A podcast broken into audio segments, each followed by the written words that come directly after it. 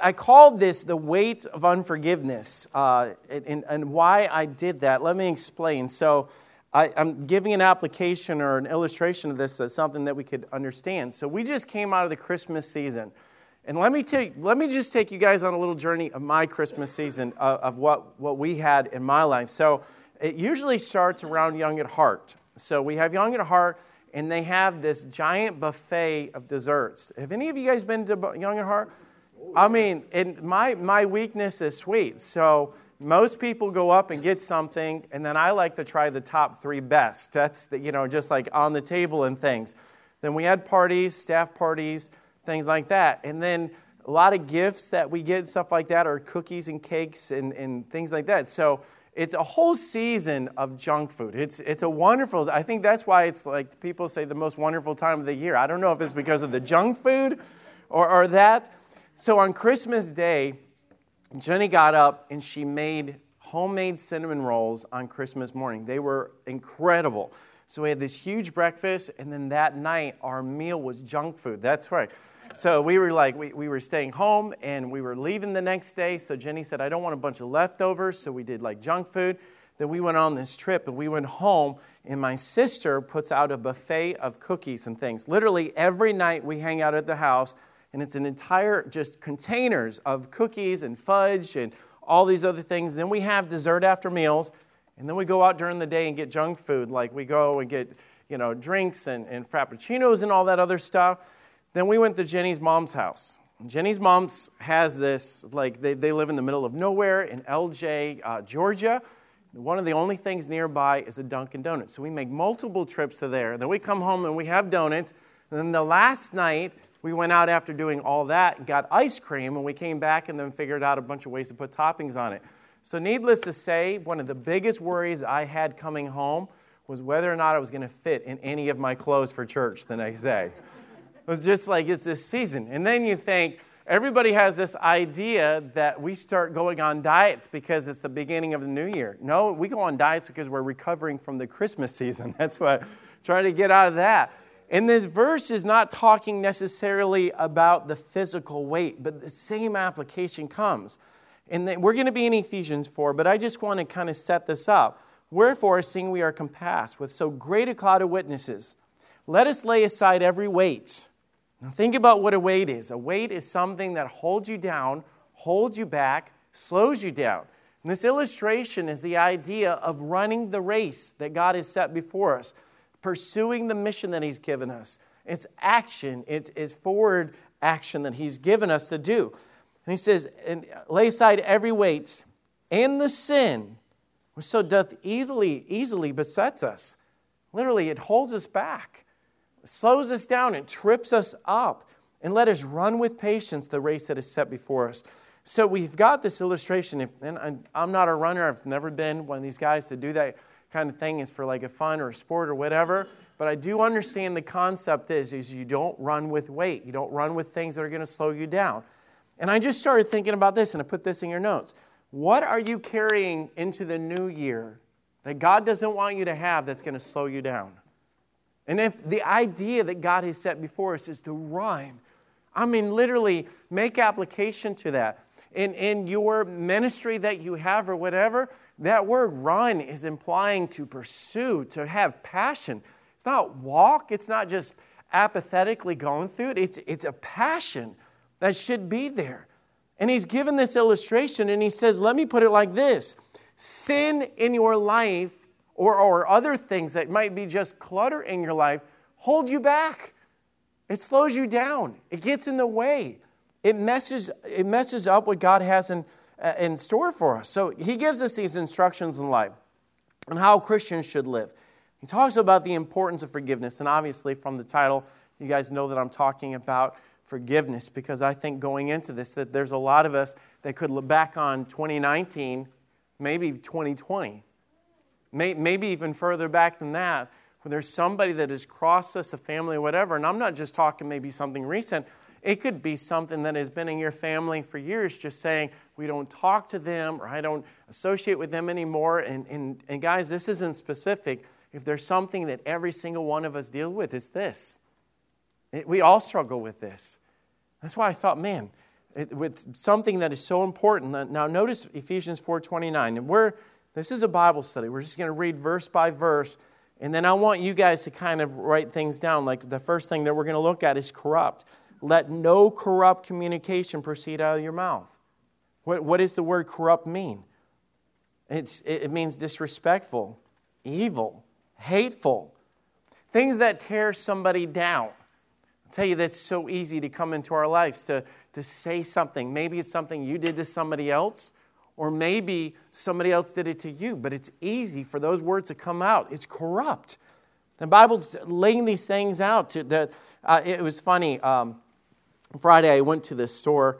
Uh, I, I love going to Bargains Galore. Have any of you, do you, any of you guys go to Bargains Galore? It's on, it's on Bryce Road. It's this little place. They get like pallets of return stuff, so everything in the store is 50% off. So it's like, it's one of those kind of stores. But, anyways, I love going in there and trying to find deals. I guess in the parking lot, before I got in there, there was two ladies that almost hit each other in the parking lot. I, I have no idea what happened.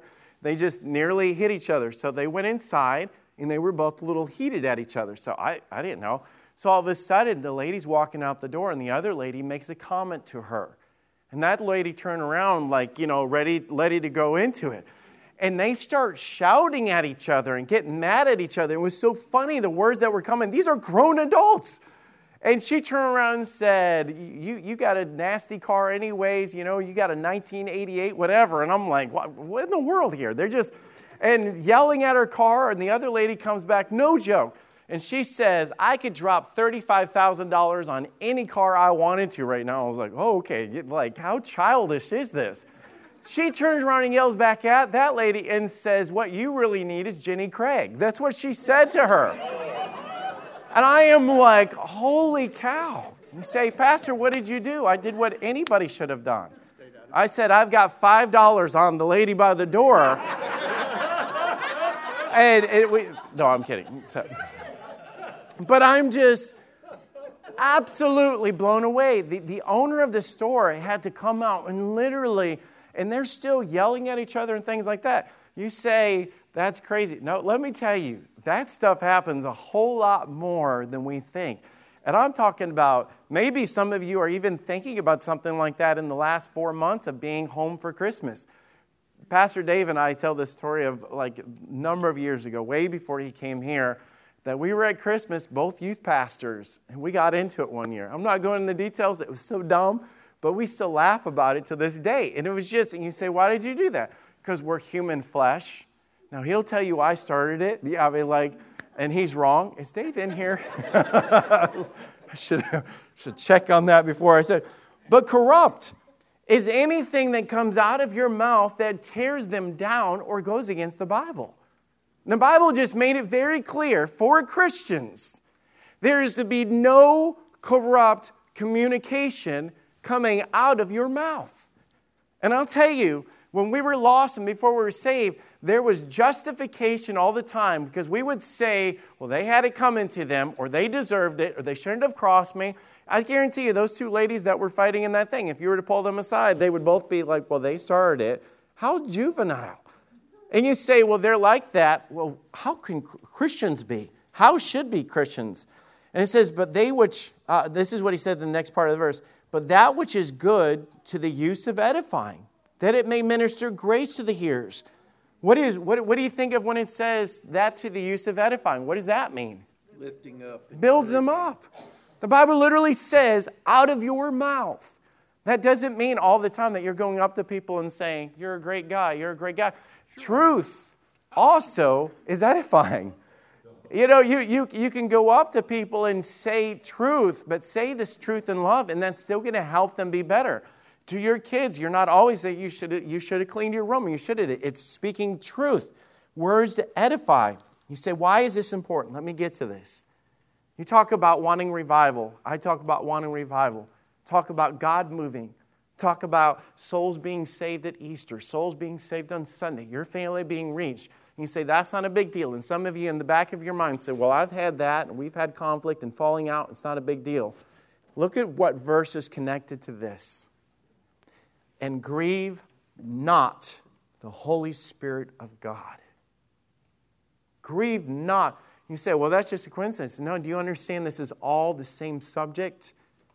You know what the word grieve is saying or, or talking about in this? To distress. And literally means to, to cause grief, to be in heaviness, to make sorrow. Literally, it's saying, God's saying, you take any family, whether it's a church family or an individual family or whatever it is, the Bible is literally saying that God is not at work in those families when you are grieving the Holy Spirit of God. Actually, what I could define this is the, it's the opposite of revival. This is the opposite of revival. God cannot be at work in a church where there's division. God cannot be at work in a home that's division. God cannot be at work in a family where there's division. Grieve not, whereby ye are sealed by the day of redemption, talking about the power of God. It robs our joy. It robs the working of God. The Spirit of God is what speaks to our heart, that brings joy, that brings peace. Say it's not a big deal. I'm talking about a weight that we carry into the big new year, and you just say, you know what, I just wrote them off. I'm not talking to them. And God says, let me explain what you're doing. You are limping into the new year. You are powerless. You are weak. It is not good. It's not healthy. It's not okay. He says all this. And then listen, he says, let all bitterness and wrath and anger and clamor and evil speaking be put away from you. We'll study that here in a minute. With all malice, be kind one to another, tenderhearted, forgiving one another, even as God, for Christ's sake, have forgiven you. You, you, you think about what all he's saying this. He's talking about all these things produce so much anger and clamor, and it doesn't just stay confined all of these things grow. It doesn't just, it's just like any sickness or any infection, it doesn't stay where it's at. It will turn into all these things. And that's what it's describing, how it gets worse and worse and worse. I've heard people say things like this. They said, Well, they crossed me, or I'll never trust them again, or that person makes me sick, or if you only knew what they did. However, we want to label it, if there's a division, if there's any bitterness or whatever, it's not right. There's no excuse. It's never okay. It's not okay. Uh, that's what he was saying through all this. You can say, well, that's just the way I am, or if you knew how I am. And I've heard, I've heard people say things like that and just say, well, Tony, one thing you're going to learn about me. No, it doesn't matter. Let, let's stop. Let's back up. Let's back up. We're talking about Christians here. Ephesians 4 22. And, and he's talking about he talks about those things which are corrupt according to the de- deceitful lust. But verse 23 says, But be renewed in the spirits of your mind. You see, you were corrupt, but you, the Bible says that you have a new way of handling things. You have a new mind. You're not the same anymore. It's not okay. Whatever those excuses or those things that you say, see, before when someone crossed you, you got even, or when someone upset you, you spoke your mind. You, people say, well, you got to learn me. I just, learn about me. I just speak my mind. When you're mad, everyone knew it. When someone hurt you, you crossed them off. I, you know, I've, I've had people say that. Well, I just wrote them off. Can Christians just write people off? Now, we'll get into it in a minute because the Bible's talking about forgiveness. It's, it's the same way that we treat each other. We're supposed to be in the same way that God treats us, that relationship. Does God ever write us off? Has God ever gone to any Christian and say, That's it, all right? So God's making this illustration. It's never okay for a Christian. It's never okay. It, it, it, it's terrible. Be renewed in the spirit of your mind. The word renewed, renovated, reformed, changed. The Bible talks about how God makes all things new. The spirit of your mind, the way that you think, the way that you view things literally meaning that if corrupt communication comes out of your mouth and things are bad and you walk away, the spirit of our mind turns around and says, You've got to fix this. That's what the that's saying that's not how I used to be. Well, it doesn't matter how you used to be. The Bible talks about you're a new man. You're not the same anymore. It says, uh, matter of fact, it says that in verse 24. And that you put on the new man, which is after God and created in righteousness and true holiness. Verse 24 is talking about being Christ like. He says, it doesn't matter. The word new literally means new, it's not the same as it was before. See, the new man has a new attitude, a new behavior, a new way to look at sin. We're, we're children of God, we've been born again. So, what does this mean? Simply saying you're different. Simply saying what that lady did, or those two ladies did in that place, could happen to us too. It, it really could. Now, honestly, if we're being controlled by the Spirit of God, and Pastor Chris talked about forbearance last week and some of those things about being controlled by the Spirit of God, hopefully we're under the Spirit of God enough that this doesn't get to that. That's the, that's the goal.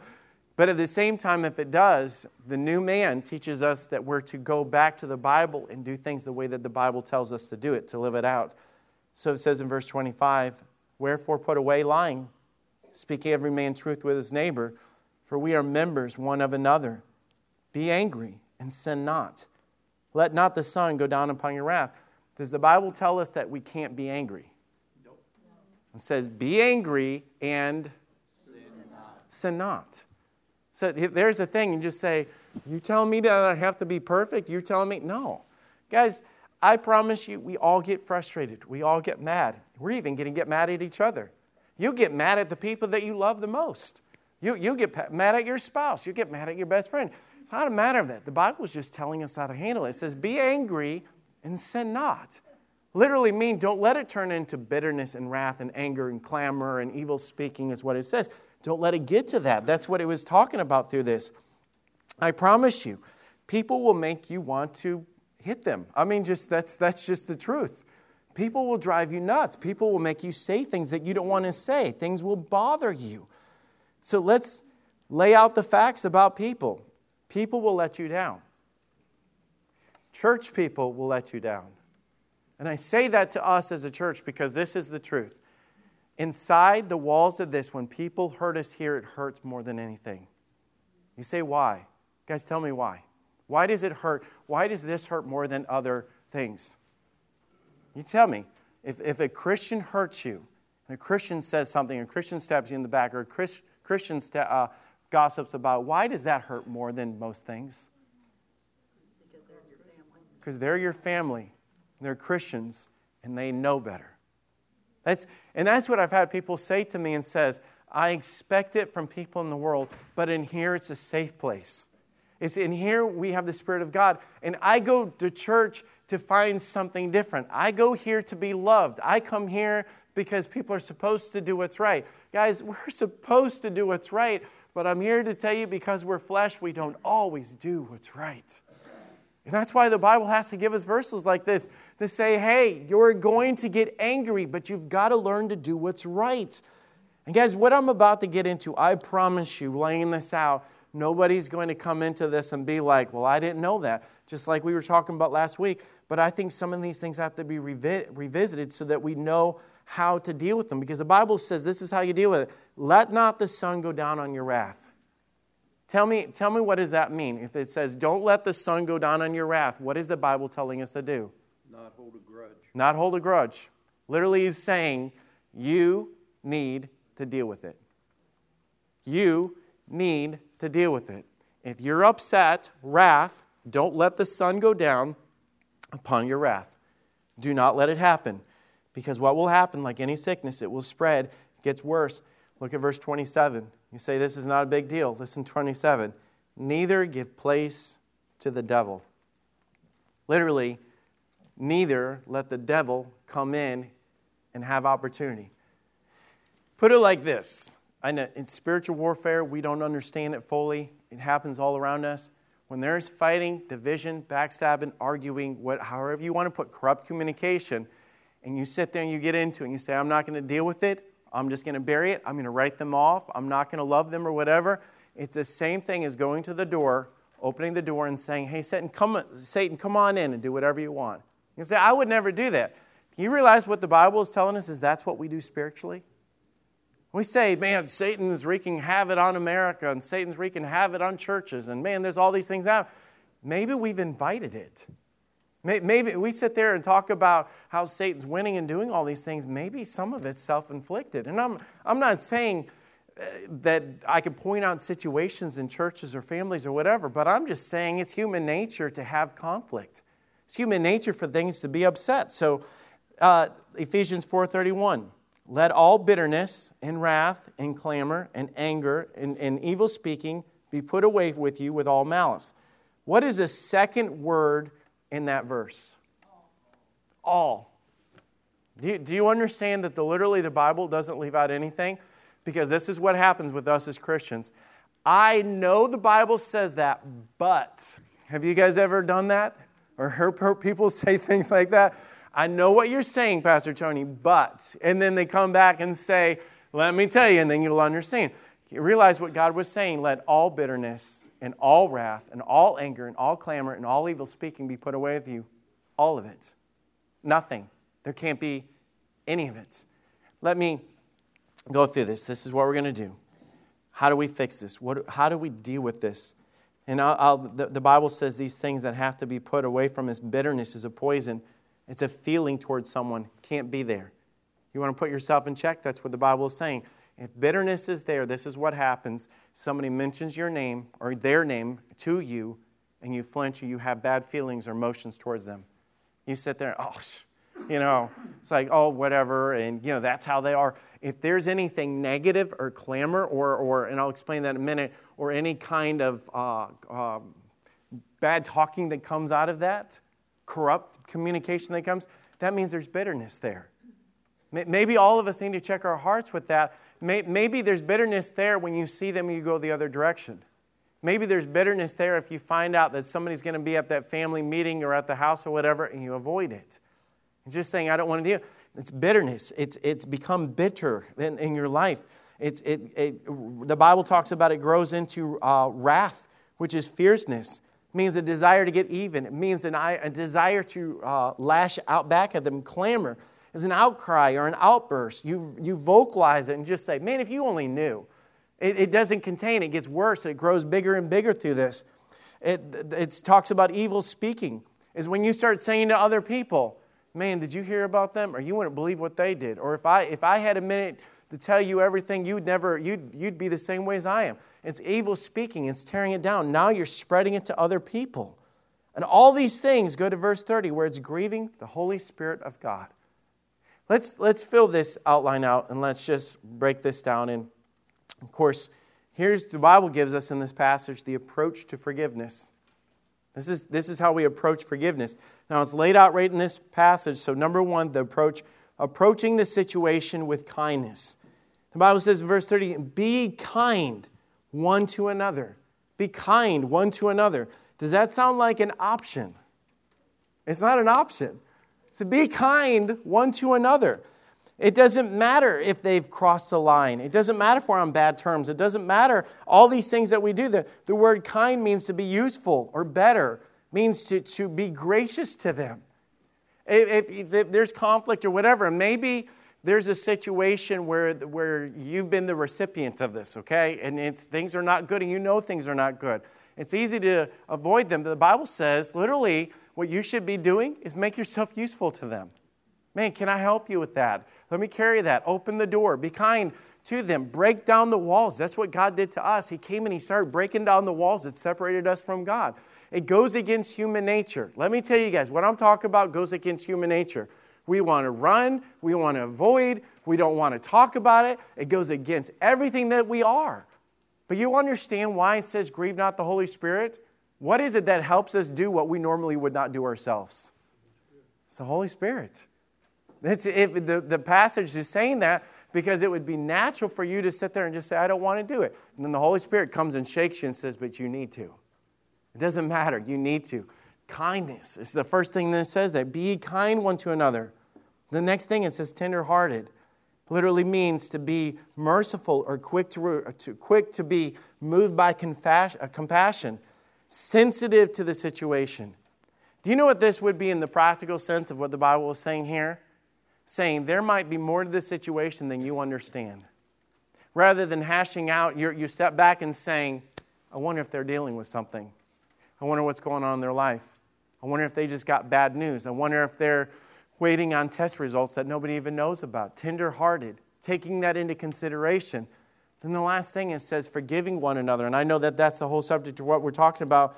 Be willing to let it go. Be willing to let it go. Now, this is cool because I got to tell you guys, this right here is a choice.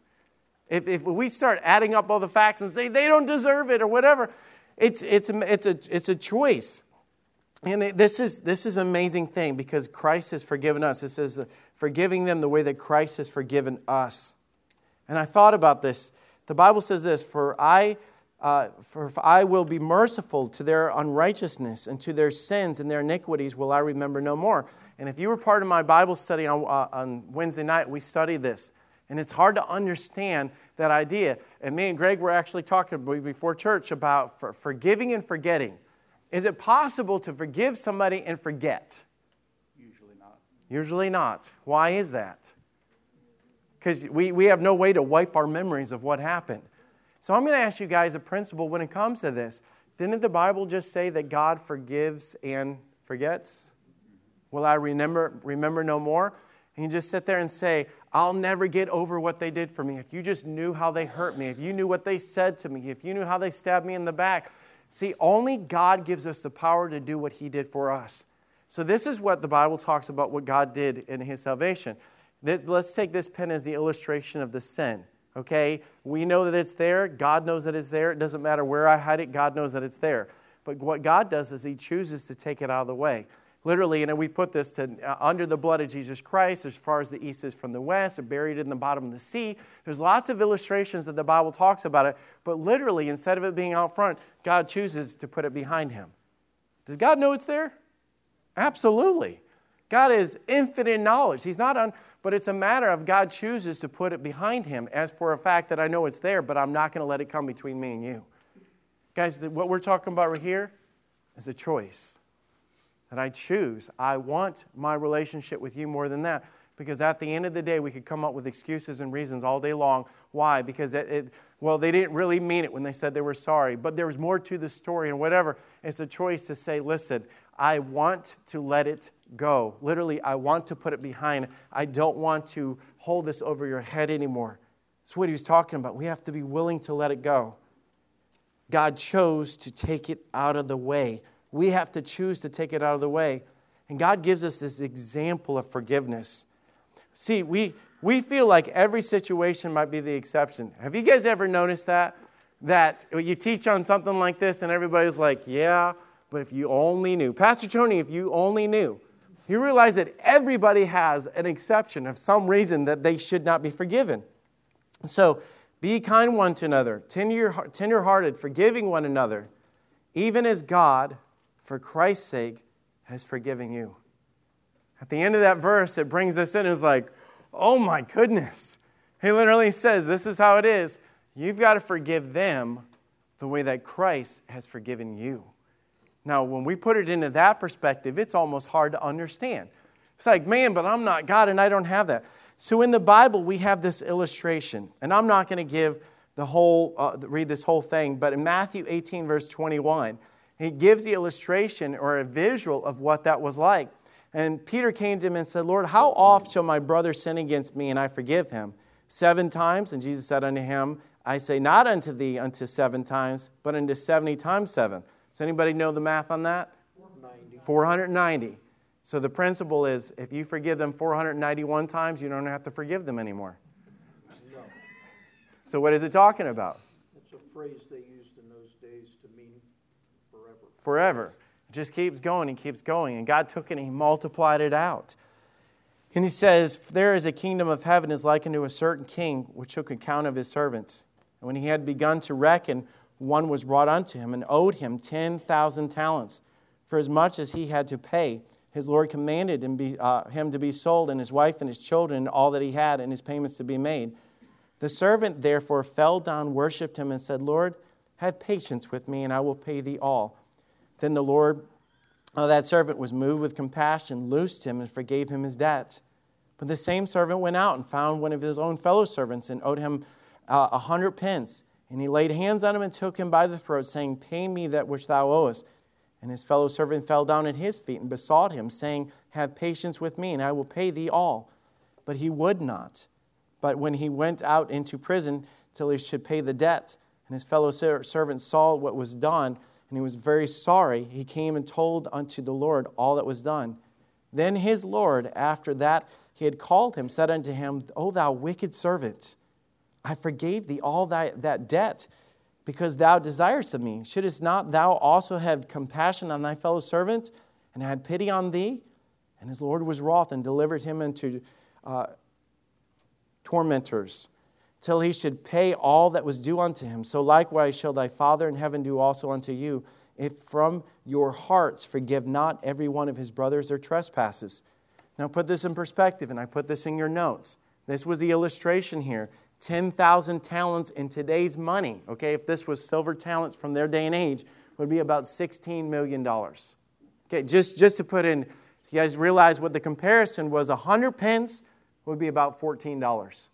Okay, now we all know the illustration of what he was trying to say is the man come up to him and owed, let's say, an, an, a number that would be you couldn't pay back no matter what.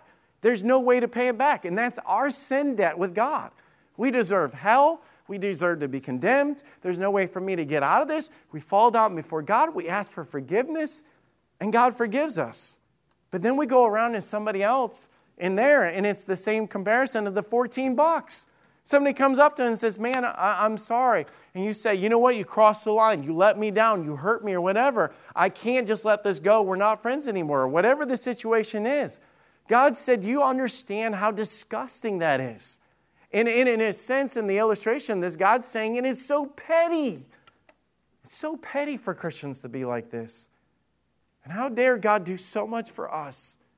And then Christians, we sit there and hold things over. It doesn't matter in light of eternity. And God said, I've given you this example and how we sit there and hold things or not forgive or not let people forgive us or whatever it is.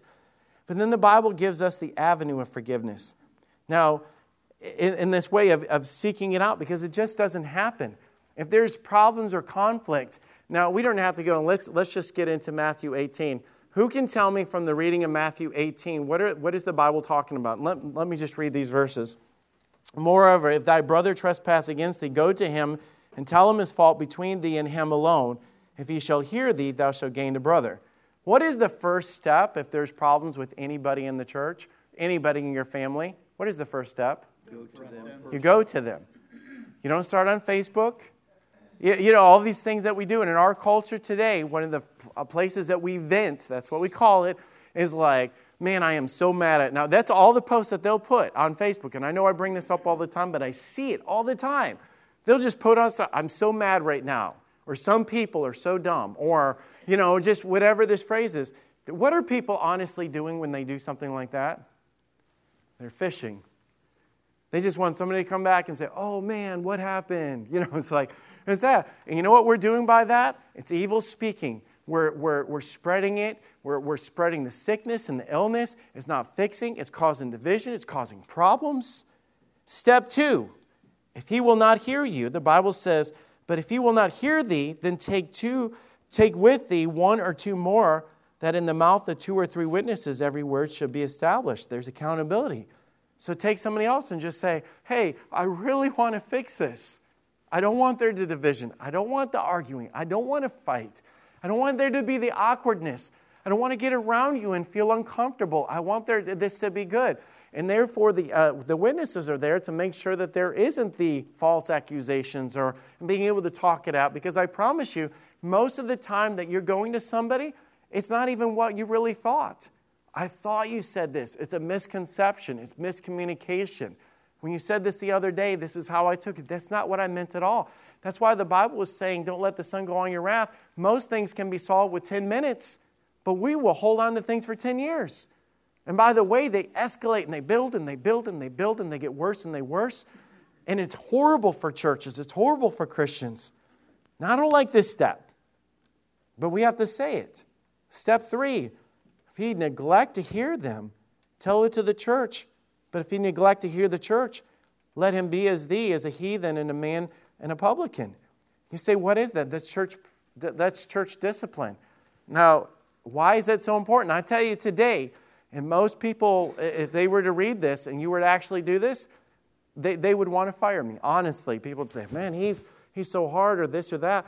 But in the reality, if you have somebody that's causing division in the church and they go around arguing and fighting and spreading discord, the Bible says you need to go to them. If he won't listen, you go with other people. And if they won't, it's time to go. Guys, why is that, that so important? Why did the Bible say that's being so strong? So that they don't hurt the church. They don't hurt the church. You know what God's striving for? Unity, unity, unity. Satan is always out to divide, divide, divide. If somebody's out there trying to pull the church apart, they're working for the devil to try to weaken the church. It's dangerous, it's critical, all these things. So we close with this the purpose of forgiveness. Now, I think we'd all agree and say if something's not right, it's sin. If someone, we, we have to apologize. We have to accept the apology. We have to go to them. We have to talk through problems and all this. But the thing is, why? And if we were to step back and look at the big picture, why did God say this is so important? Why is this so important? So this is this is how God has established a church. We are members one of another. The Bible actually says this. So verse 25, read with me, just to put these pieces together, what God's saying. Wherefore put away lying, speaking every man truth with his neighbor. That's what we're in. For we are members one of another. The Bible in the middle of this says, by the way, this isn't just a matter of you saying, Troy, we're done with you. I don't, I don't like you, or we're not friends anymore, and you write people off. God says, by the way, you're members one with another. In the same passage, this is how far he takes the members of one with another. The fact that we're connected. Jump back to verse 15. Read verse 15. But speaking the truth in love may grow up into him in all things, which is the head, even on Christ, for whom the whole body fitly joined together and compacted, by which every joint supplieth according to the effectual working in the measure of every part, maketh increase of the body unto its edifying itself in love. Here's the illustration that he said. So you're the body. Literally, the hands, the feet, the, the, I mean, all the, all the different working parts is what he said. So he said, listen, it's not just somebody that you can write off and saying, I don't need you or get out of here, or I, I don't want you in my life anymore. That's like literally the illustration that he's saying it would be like saying that I don't need my arm anymore, or I don't need my leg anymore. And, and God's looking and saying, Do you understand how foolish? Do you understand how you're crippling yourself as a church or a family, whatever? So here's what the Bible says the effectual working of the measure of every part because we're connected. That, that is, this is what God wants. Because if my arm is out of joint, I am crippled to what I'm trying to do. If my leg is out of joint, I am crippled what the effectual working, we are members one with the other. Do you know what Satan is constantly trying to do? This is what he's trying to divide. This is unforgiveness.